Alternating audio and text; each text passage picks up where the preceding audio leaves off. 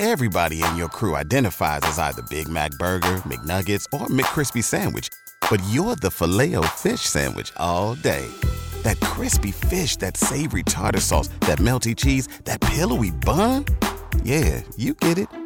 Every time. And if you love the filet of fish, right now you can catch two of the classics you love for just $6. Limited time only. Price and participation may vary. Cannot be combined with any other offer. Single item at regular price. Ba da ba ba ba. So it would appear that our dream home has been reduced to a fixer upper. I know you'll set everything right. Just not for us. No. Not for us. It's time. Should we head home?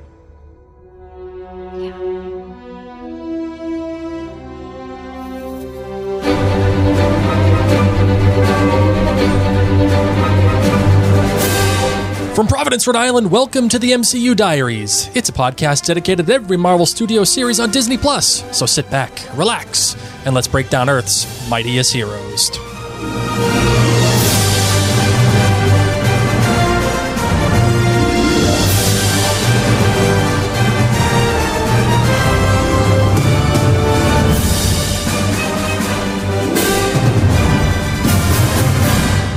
Hello, everybody. Welcome back. Today we are talking about episode 109 of WandaVision, the series finale. I'm your host, Blake Larsen, and I love me some WandaVision. I love this television show. And the finale is an incredible finale for this show. Um, though there are some significant issues that I think we have to talk about and deal with. But on the whole, I think the the the series finale certainly closes out everything that we need for our main character in Wanda and all that she has gone through in this entire series. And I also think it is a fantastic uh, bridge for what phase four of the MCU will be. There's a lot happening in WandaVision, and I think we could talk about it more uh, as a series on a whole in a future episode of the MCU Diaries. But I also think, and I'm very proud of the fact that WandaVision has stood its ground. It didn't capitulate to all the fan theories. It stayed very true to its theme. It stayed very true to Wanda. It had a story in mind and it wanted to tell that story, and it did. It didn't give in to what is so easily given into when it comes to a show like this or even the MCU in general is okay, what's the next big thing? What's the next big tease? Is there going to be um, a cameo from Benedict Cumberbatch as Doctor Strange or is is Pietro actually Mephisto and all, all of these things it's all there it could have easily been done but the show stayed measured and i'm so proud of it for doing what it did and how it decided to end its story but again there are some issues that we're going to be talking about We'll get there in a little bit. In the meantime, though, I wanted to remind you that you can visit maryandblake.com to check out all of the great podcasts that we have there, including Outlander Cast and Bridgerton with Mary and Blake. This is Us Too, the Podiverse. There's a whole slew of podcasts that we have and you don't want to miss out on them. And if you want to read the written version of this essay, you can. Again, just go to maryandblake.com, look up the MCU Diaries, the blog version, and it is all there. I'll be sure to include the link in the show notes for a later time if you so choose to go back and read what I have, uh, well, at least what I'm going to discuss here. Well, let's get to it, shall we? Let's get into this episode.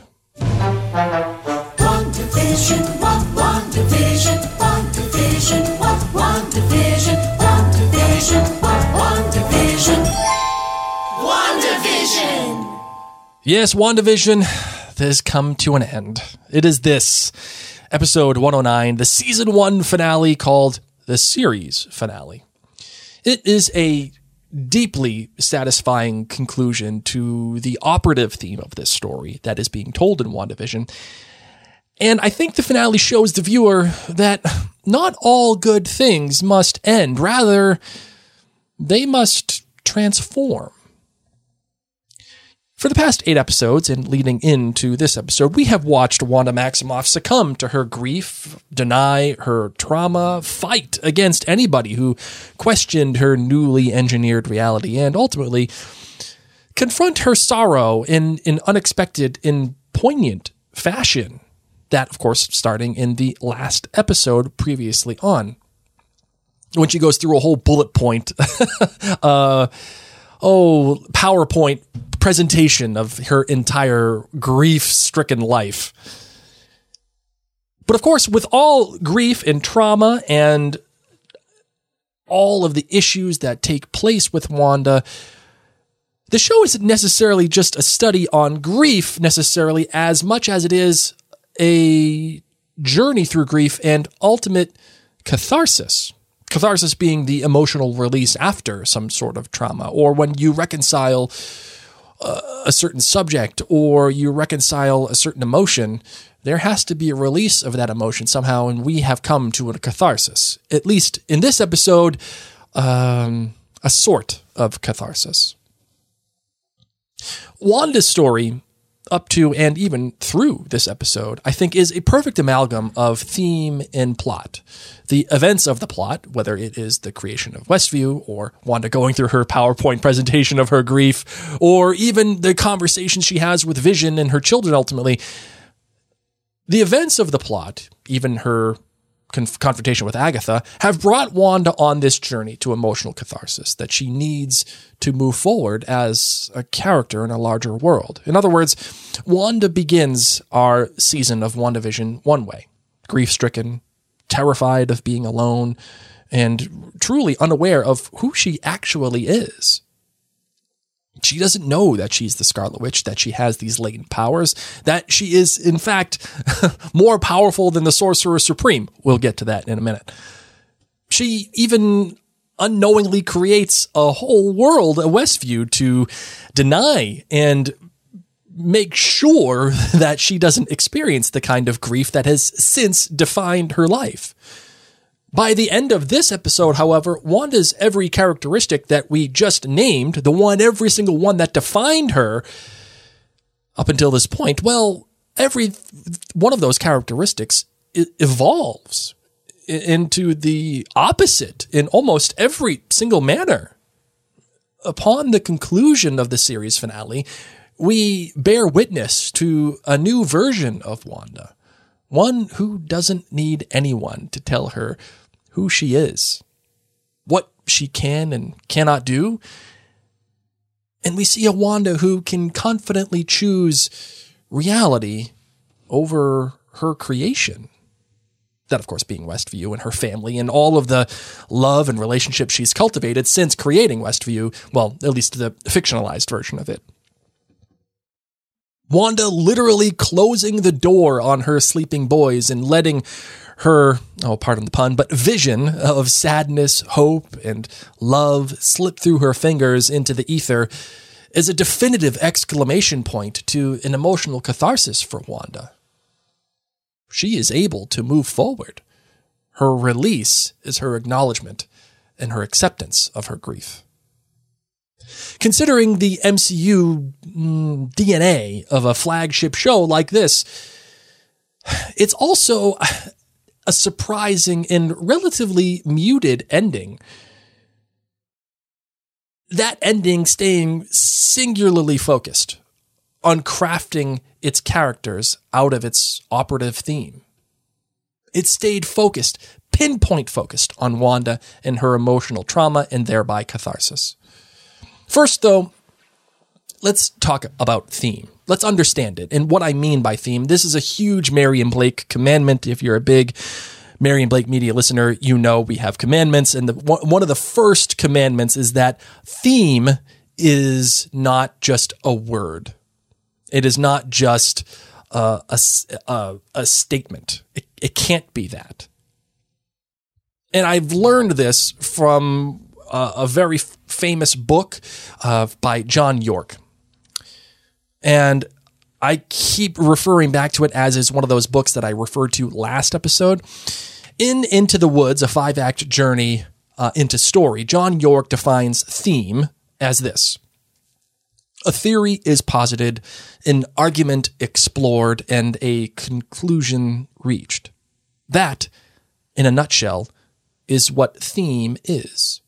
Subject matter is a static given. Theme, on the other hand, is an active exploration of an idea. It's a premise to be explored. It is a question. Theme is always a question. Theme is not love or brotherhood or war. It's how does war affect humanity? What will one do for love? It's always a question. In this particular case, in WandaVision, our subject matter is static. It's Wanda and all of the characters surrounding her. But our theme, or question, if you will, well, that is a tad more complex. By the end of the series finale, we see Wanda reconcile her grief with her choices, which leads to an emotional catharsis, as we've talked about, and her leaving Westview. At the same time, however, she admits that as the Scarlet Witch, she doesn't understand her power. Though she will unearth more about it soon. So it's now a matter of grief and identity. My contention in light of this is that our operative theme for WandaVision on the whole is how does one overcome grief when one doesn't even know who they are anymore? How does one overcome grief when one doesn't know who they are anymore? The whiz bang MCU action may have taken up most of the finale's runtime, and it certainly was well executed and exciting, if that is what you're here to, to watch. I suspect, though, what really mattered to Jac Schaeffer as the showrunner, and whoever is uh, listening to this podcast,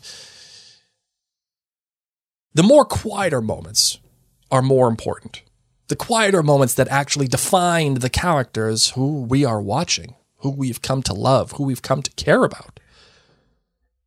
One ounce of bittersweet goodbyes to children laying down in bed who are completely unaware of their impending erasure, or turning a lamp on to simply witness the physical embodiment of one's love, that is far more definitive than a full hour of rock'em sock'em robots.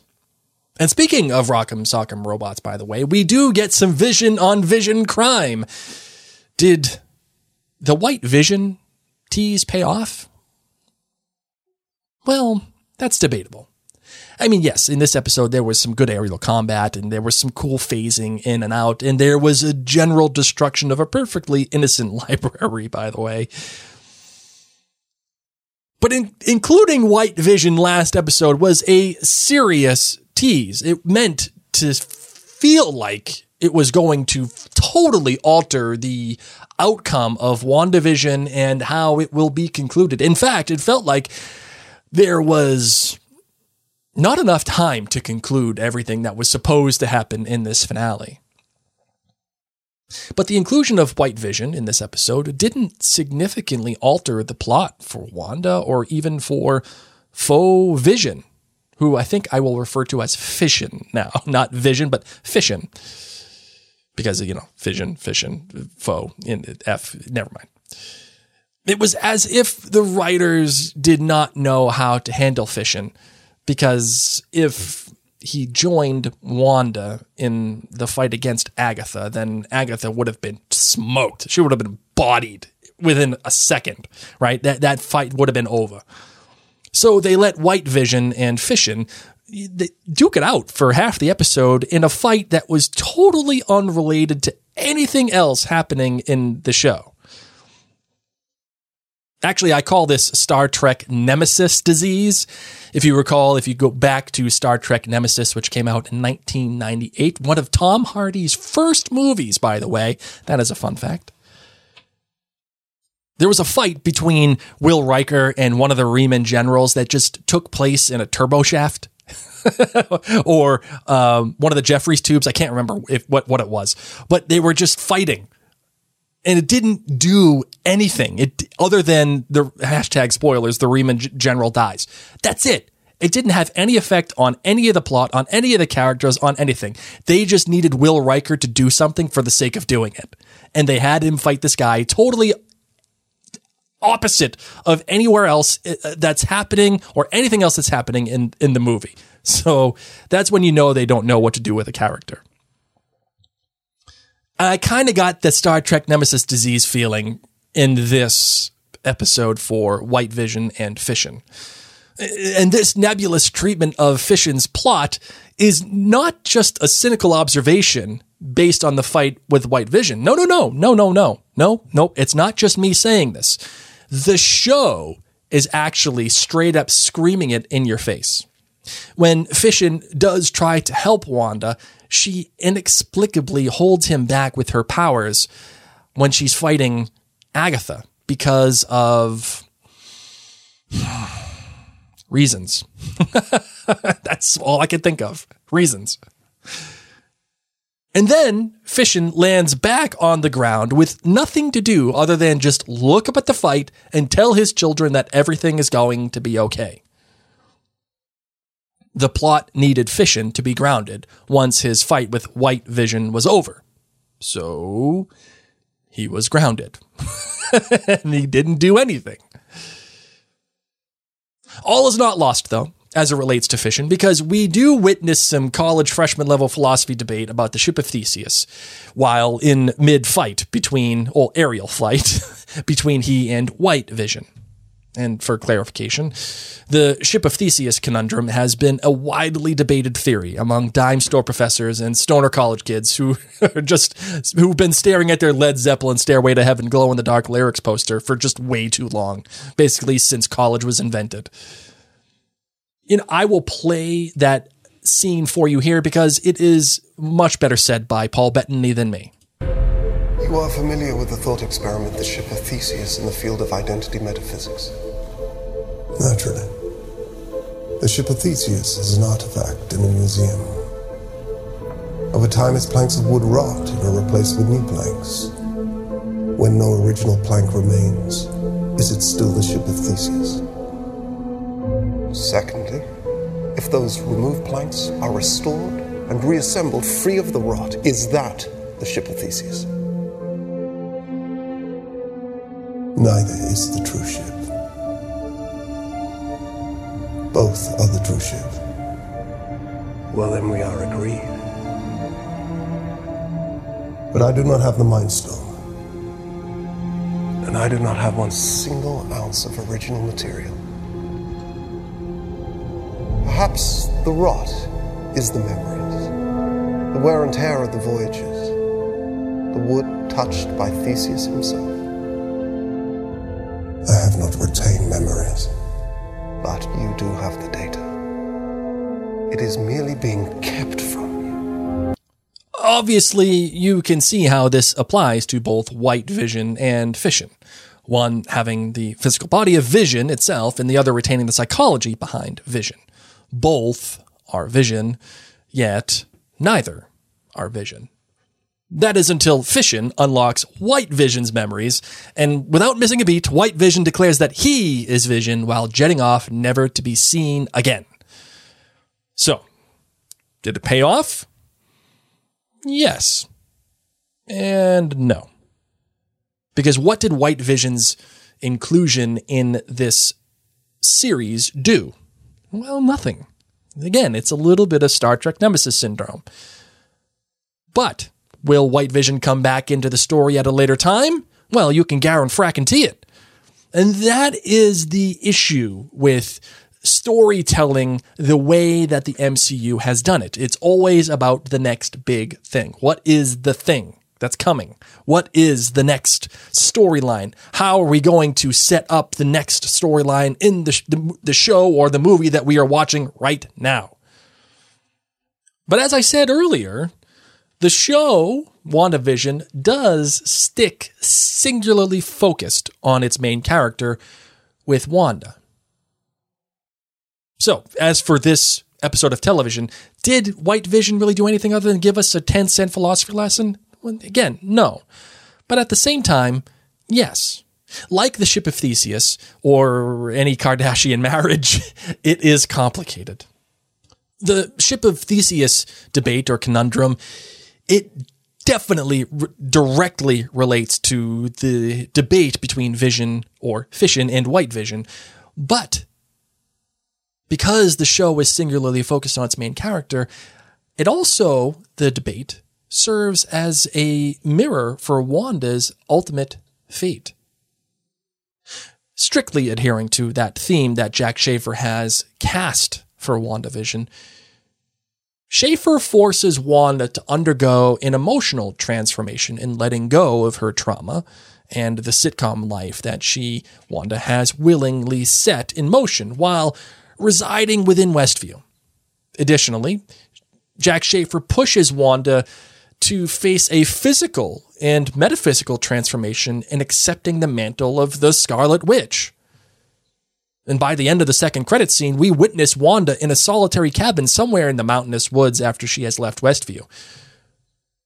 But if you notice, and I don't know how you didn't notice, but if you didn't, there is a second Wanda flipping through the Darkhold, which we all know is that uh, book that was once held in Agatha's basement, the one that she referred to as the Darkhold. It's the Book of the Damned. It's a set of spells. Now, are there literally two Wandas? No. There is the physical entity of Wanda we see sipping coffee on the steps as the camera zooms in on her cabin. And as it pans through the house and we go into the bedroom, we see that there is a second Wanda dressed in full Scarlet Witch attire. That second Scarlet Witch, or that second Wanda, exists only on an astral plane, floating in the air, while again flipping through the dark Darkhold. Essentially, they are the same person doing two things at once. Think of Doctor Strange in the Doctor Strange films, how he's able to separate his astral self from his physical self and any of the other movies that he is able to uh, be in, how he separates himself in the different planes of existence. This separation of the Wandas at the end of this episode is a very straightforward way of dissecting Wanda's version of the thip of the the thip, the ship of Theseus conundrum. At this point, we have to ask ourselves which is the real Wanda? Is it the coffee sipping Wanda or is it the astral plane Scarlet Witch Wanda? That debate, though, it dives much deeper than the final credit scene or the final stinger. As we've already noted, Wanda started our show. Uh, heck, even our first this episode, she started it one way and then ended in a completely different way. Through the season long events of our plot, Wanda has been tested and her core beliefs questioned right down to her lowest point yet. When she is physically wasted away in midair while fighting Agatha. As she notes, Agatha takes away the powers of those who are undeserving.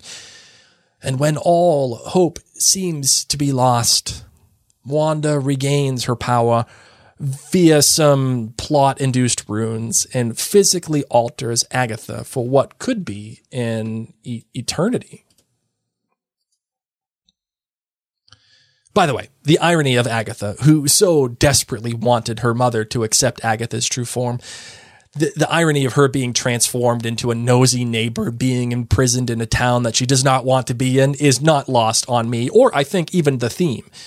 From this point forward, Agatha will have to find acceptance, and she does, but only in a form she truly despises. One that is not her true form. One that has been made for her. One that, when she was confronted in this nature before, she lashed out and killed her mother. she will only be accepted in a form she truly despises. And furthermore, given what we know about Wanda's transformation from the townspeople of Westview, it's more than likely that Agatha will be aware of Wanda's control over her, but will not have the agency to fight it. This is such a delicious, spectacular punishment for Agatha, a witch who clashed with Wanda over her knowledge and power. She, Agatha, will have the knowledge, but no power to do anything about it. Oh, my goodness gracious. Excellent stuff. But in spite of all the computer enhanced wizardry on display during the Agatha and Wanda aerial battle, the fight for Wanda's soul does raise a serious question, one that builds on the question at heart which version of Wanda is the real Wanda? Is Wanda, in light of the ship of Theseus conundrum, is Wanda the person with a once rotten core but who is now healed when she can lovingly embrace her children and Fission at the end of episode? Or is Wanda the Scarlet Witch, someone who took on a literal and figurative transformation in her being? With her new powers and her new outfit, just subbing in for what would be the new wooden planks on the ship of Theseus. To further build on this question, now that Wanda has reached an emotional catharsis by the end of the finale, can Wanda even be Wanda without her grief? If not, who is she now? And most importantly, who will she be going forward? Agatha talks about taking powers away from those who don't deserve it. Is Wanda deserving of these new Scarlet Witch powers? Is she deserving of the knowledge within the Darkhold? Will that transform Wanda, and will her actions fulfill the prophecy of the Scarlet Witch, who is supposed to be the chaos bringer, the, the destroyer of worlds, as it was laid out by Agatha?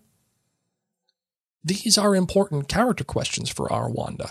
And now we can start to see why Elizabeth Olsen and naturally Wanda will be co starring in the new future Doctor Strange film, The Multiverse of Madness. Perhaps Wanda does fulfill her destiny of becoming the destroyer of the world in the next film and transform into the villain that Monica suggested she would become back in 107. And now that Wanda, at the end of our episode here in the final credit scene, is messing with the Darkhold and her powers supersede that of the Sorcerer Supreme, I'm pretty sure the current Sorcerer Supreme, Stephen Strange, will have something to say about Wanda altering the natural order of magic. Because that's his job. He keeps things in order. He doesn't let unnatural magic just happen because the people feel like it. His job is to protect the realm. But I won't go into that because that's another story for another article. I, like Jac Schaeffer, want to stay on our thesis. I want to stay on our theme. What's most impressive about this finale is that it seems to build on some dialogue shared between Vision and Ultron in Avengers Age of Ultron. In one of the final scenes, Vision confronts Ultron, and despite the bombastic nature of everything happening around them when they're taking out all the different drones that Ultron has created, and the uh, the Sokovia is flying, in the middle of all of this, a fairly philosophical conversation once again receives the top billing treatment between Ultron and Vision. You're afraid Of you. of death. You're the last one. You were supposed to be the last. Stark asked for a savior and settled for a slave. I suppose we are both disappointments. I suppose we are. Humans are odd. They think order and chaos are somehow opposites and try to control what won't be. But there is grace in their failings. I think you missed that. They're doomed. Yes. But a thing isn't beautiful because it lasts. It's a privilege to be among them. You're unbearably naive. Well, I was born yesterday. That right there is perfect. Yes, Vision was born yesterday. And this conversation, it's so Joss Whedon, and it is awesome. That, by the way, Avengers Age of Ultron, at the time when it first came out, I was very, very lukewarm on it. But looking back now and seeing what it had to do, that film is remarkable. The fact that it was even made the way that it was is a, a, a testament to MCU storytelling. Uh, it, it, it, I mean, just as a quick aside, Avengers Age of Ultron had to move the story forward, but not too much forward because it's basically the two towers. it is the two towers of the MCU. And it had to wrap up everything from phase three, uh, uh, or sorry, phase two, but then introduce phase three at the same time. It was such a remarkable film and uh, so emotionally grounded in its characters. Really good stuff.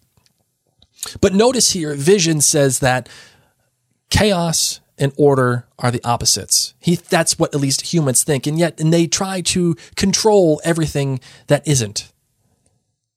It is no coincidence that the Scarlet Witch is being referred to as chaos magic or the chaos bringer. Whether or not humanity is doomed because of Wanda or something or someone else, that, as it relates to Avengers Age of Ultron, that is irrelevant. Humanity is doomed nonetheless, at least as it's posited by Vision and Ultron. But as Vision suggests, a thing isn't beautiful because it lasts. Wanda in this particular case of WandaVision, she cannot remain as she was, or even as she is. Wanda must evolve. She must move past Agatha, her kids, and yes, even Vision, the embodiment of her pain and suffering, love, loss, and hope. After she releases the town from Wanda's grip, and the townsfolk share the pain that they've been suffering from because of Wanda's nightmares, Agatha suggests to Wanda, well, power isn't her problem. Can't win, Wanda. Power isn't your problem, it's knowledge.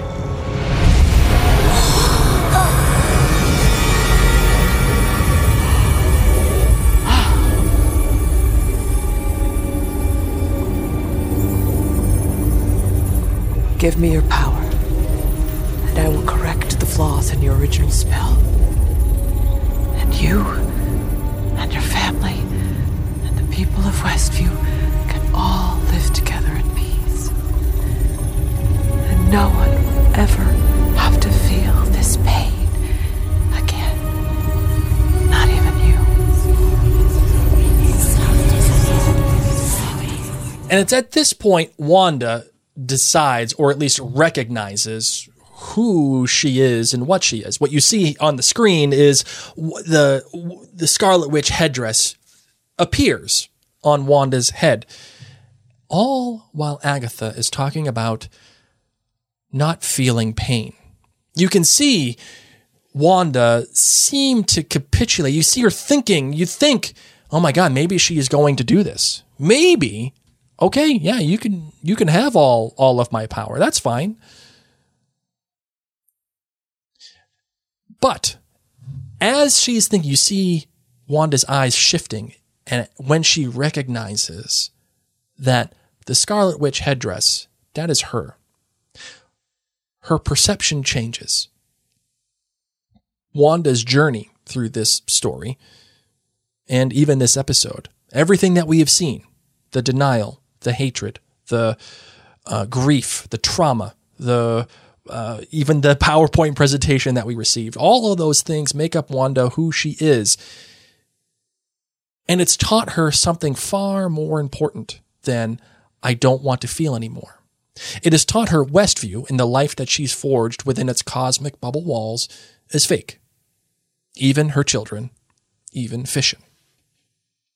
Wanda's feelings throughout this whole season, very real, but they've been hidden. Shunning that pain and denying that knowledge is the ultimate wall holding Wanda back. She's given the choice between her family and the thousands, I mean, hundreds, maybe thousands of people in Westview, And it's a decision that she knows she has to make right. As such, when Wanda bursts out and destroys all those witches and casts Agatha out back into reality, Wanda no longer has any reason to be afraid of her feelings, her trauma, and most of all, Agatha. And then, as things transition, writing in a literal wall of transformation to bear down on Wanda and her family after she has made this choice, recognizing the only thing holding her back is her own wall of grief. Well, this is a perfect writing tool, as it puts an emotional ticking clock on our characters we have now grown attached to over the past nine episodes. We see the end of Wanda's world coming, and they both, Wanda and Vision, acknowledge it and accept it. And even though she must know that she has to make it right, Wanda turns off the lamp in her family room after saying goodbye to her children. Her last defense mechanism, the defense mechanisms that we talked about last episode, the last defense mechanism kicks in. She cannot bear witness to losing the love of her life once more. So she hopes to turn the light off, to not see it again. But as he helped Wanda through her grief and her flashbacks, Vision once again helps Wanda with her courage to let go. Wanda, I know we can't stay like this. But before I go, I feel I must know. What am I? You, Vision, are the piece of the Mind Stone that lives in me. You are a body of wires and blood and bone that I created. You are my sadness and my hope.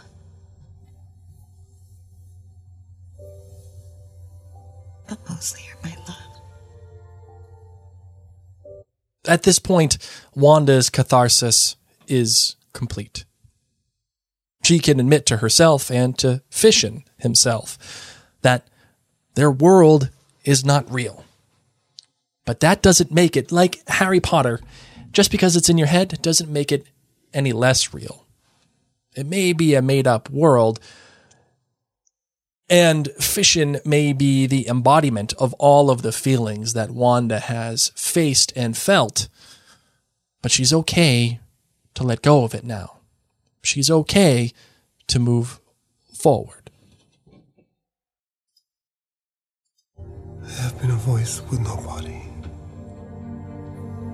A body but not human, and now. A memory. Made real.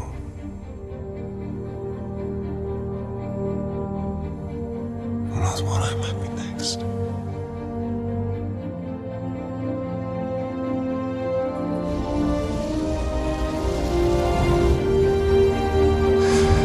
We have said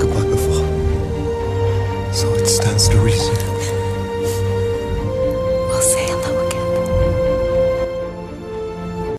Yes, as we watch the hex come barreling down on the WandaVision house, Vision slowly disappears and disintegrates right out of Wanda's hands.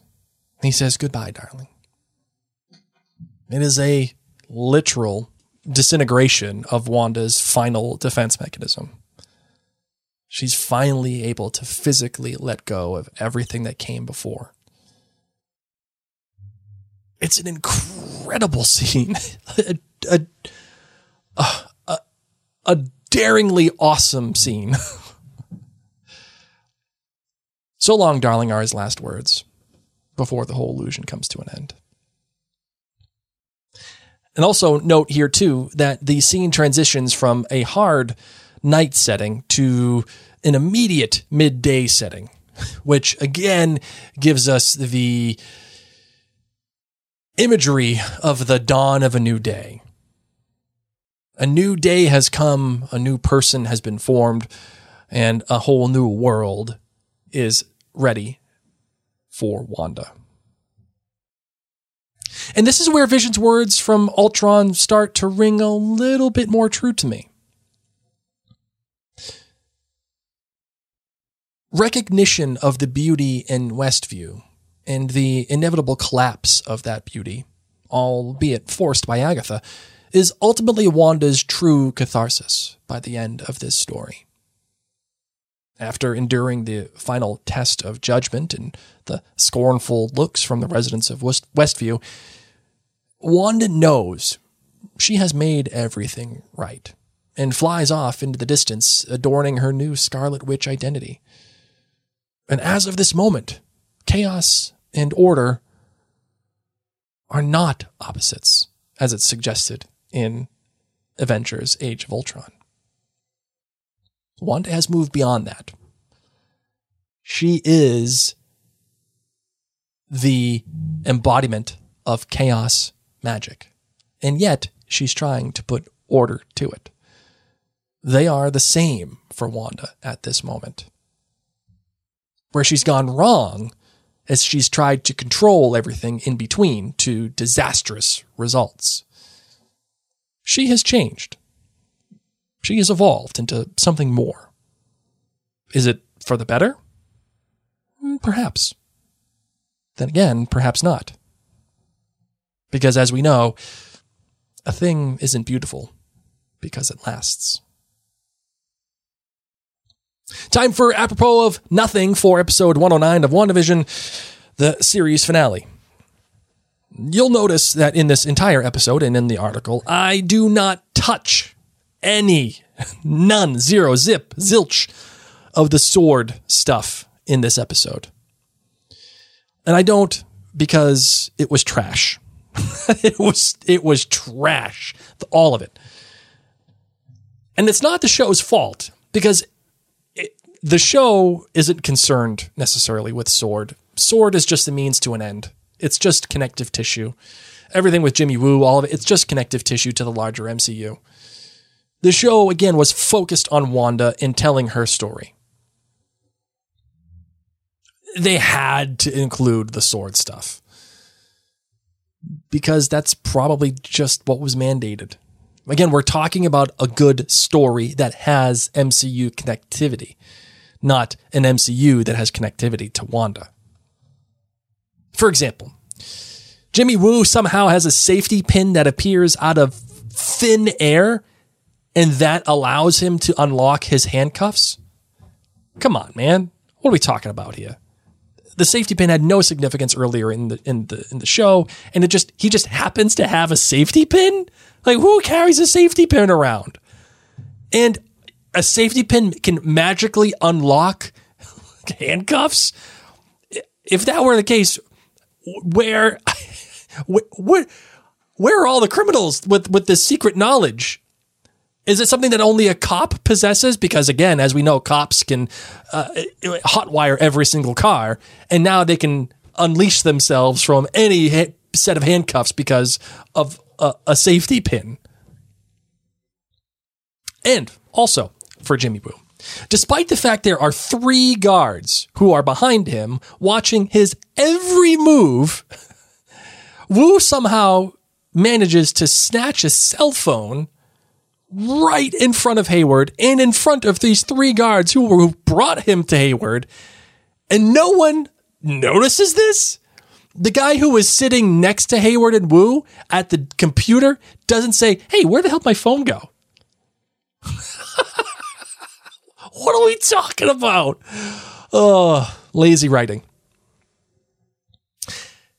Speaking of Hayward, he is the real bad guy from Sword uh, just another way to not trust government agencies. It's it's like a, a, a low rent shield situation at this point. I mean, like whoop de doo, whatever, man. Okay, so and, and then not only that, not only is he like the bad guy, but the hex breaks down, and this is the moment. This is what he has been waiting for, Hayward, for this entire series The hex is breaking down. He's able to go, and he does. He gets in his truck and he drives.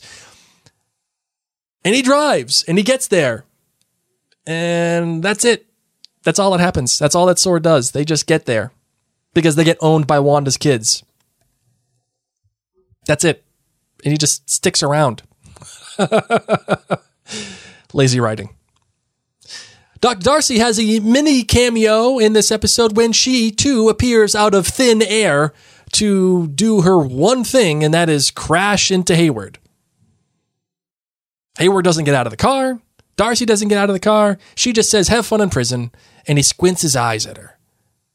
And that's the last we hear of him do anything. Uh, I mean, yes, again, he does try to shoot uh, the boys, but that's all he does. There, nothing else happens. And then not only that, Darcy just disappears. she disappears, and her her the her, the explanation for her disappearance was, like, yeah, she just you know government agent. She doesn't want to be around it. What?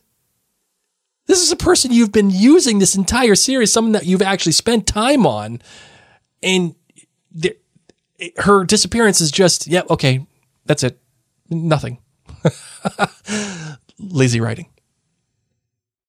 Monica's powers don't mean a whole ton to the plot either. I mean, she is only a vehicle for something else. When that being, like we talked about, uh, Hayward shooting bullets at Wanda's kids. It shows that she has powers. That's it. Oh, and she helps prove that Hayward is the bad guy. That's it. Her her gaining of these powers don't help Wanda in any way. They don't help herself in any other way other than maybe tr- trying to sacrifice herself for for Wanda's kids. But that is it. In my opinion, lazy writing. There is a fun bit of subversion from the writers here in making Pietro nothing more than just an actor who lived in Westview, who was given Pietro's powers, or at least the illusion of Pietro's powers, by Agatha. Is this stunt casting? Perhaps. But at least it opens up the window for all of these characters who have existed in these separate studios, uh, in separate universes. It opens up a window here to for these characters to come back and forth between these universes, if that is what the MCU chooses to do. It was a fun bit of subversion to use this as um, as as an inroad for WandaVision to get to the much larger business aspect of Disney, the MCU, and Fox, and everybody else. It's fun. A tad disingenuous, but fun. Boys, go handle the military. Mommy will be right back. this is a ridiculous line in every way, but it is at the same time so awesome. I I love this line. And the fact that they were just able to just totally body all of Sword, these kids, it was great. The scene between Wanda and her boys she says, Boys, I'm sorry, she says, family is forever. We could never truly leave each other, even if we tried. You know that, right? This is right before she shuts the door on her former life. but she follows it up with, Boys, thanks for choosing me to be your mom. Perhaps this is why Wanda can hear their voices call to her in the credits scene maybe the beginning of the multiverse was not Pietro, but perhaps the beginning of the multiverse is rooted in Wanda's love of her children. Different, but very similar to the emotional affect the creation of the multiverse or the introduction of the multiverse would have as it is related to the very personal relationship between Wanda and her children. Very good stuff. The cop who beckoned Monica in the mid credit scene is a Skrull. Yes, the shapeshifters who were in Captain Marvel, and uh, the guy, and also uh, one of the Skrulls posed as Nick Fury in Spider Man Far From Home. This particular Skrull suggests that Monica is having to go back up into space in order to chat with an old friend. This is either Nick Fury, who was last seen on a Skrull ship in Spider Man Far From Home, or Talos, as played by Ben Mendelsohn, who is there on that ship with Nick Fury at the end of Spider Man Far From Home. Very cool moment that little hand wavy nightmare inducing moment that Wanda performs on Agatha is a callback to her powers, uh, Wanda's powers, in Age of Ultron. She forced all the Avengers to face their deepest fears, and she does the same to Agatha, which then further proves my theme and thesis idea that Wanda is taking advantage of her deepest fears. And so Agatha also too was uh, facing her deepest fear of being uh, accepted. That goes back to that moment. Which is why her ultimate fate of being accepted in a, in a guise that she absolutely despises is, is tremendous. The movie playing at the theater in the unhexed version of Westview is called Tannhau- Tannhauser Gate, which is uh, actually a really great movie reference to Roy Batty's fate uh, at the end of Blade Runner. Uh, if you don't know what that is, I'm not going to. There's a whole. there's you got to go watch Blade Runner just to appreciate it. And after Wanda smashes a car into Agatha, we see black boots underneath the damaged car, which of course is another great movie reference, but in this case it's for the Wicked Witch's fate in The Wizard of Oz. And lastly, good night, chaps. What a great line. I will make it my goal to say this to my kids every night before bed. Of course, it'll never happen. but my head canon, it says it, it will tell me that it does. and that is it, ladies and gents. This is the longest episode of the MCU Diary so far, and with good reason. This was an incredible episode when it relates to Wanda. As it relates to everything else, not so great. Um, the the the sword and the MCU of it all. And it really depends on what you're watching WandaVision for. Are you watching WandaVision for Wanda, the character? Or are you watching it for the MCU? Are you watching it f- to see the next big thing? Are you watching it to see how this connects? What will this lead to? Were you watching it for the big cameos? Are you watching it for that stuff? Because if you are, that's cool, man. Like that, you do you. That show, the, WandaVision is not meant for that. WandaVision is for those of us and the viewers who want to understand Wanda and uh, appreciate the study in grief and trauma. I, I understand why some people don't like WandaVision, and especially the finale of it. I get it. I truly, I do. Um, but for me, it makes sense. And for me, it is a perfect deconstruction of trauma and then catharsis. That is it, though. Let's close this bad boy out, shall we?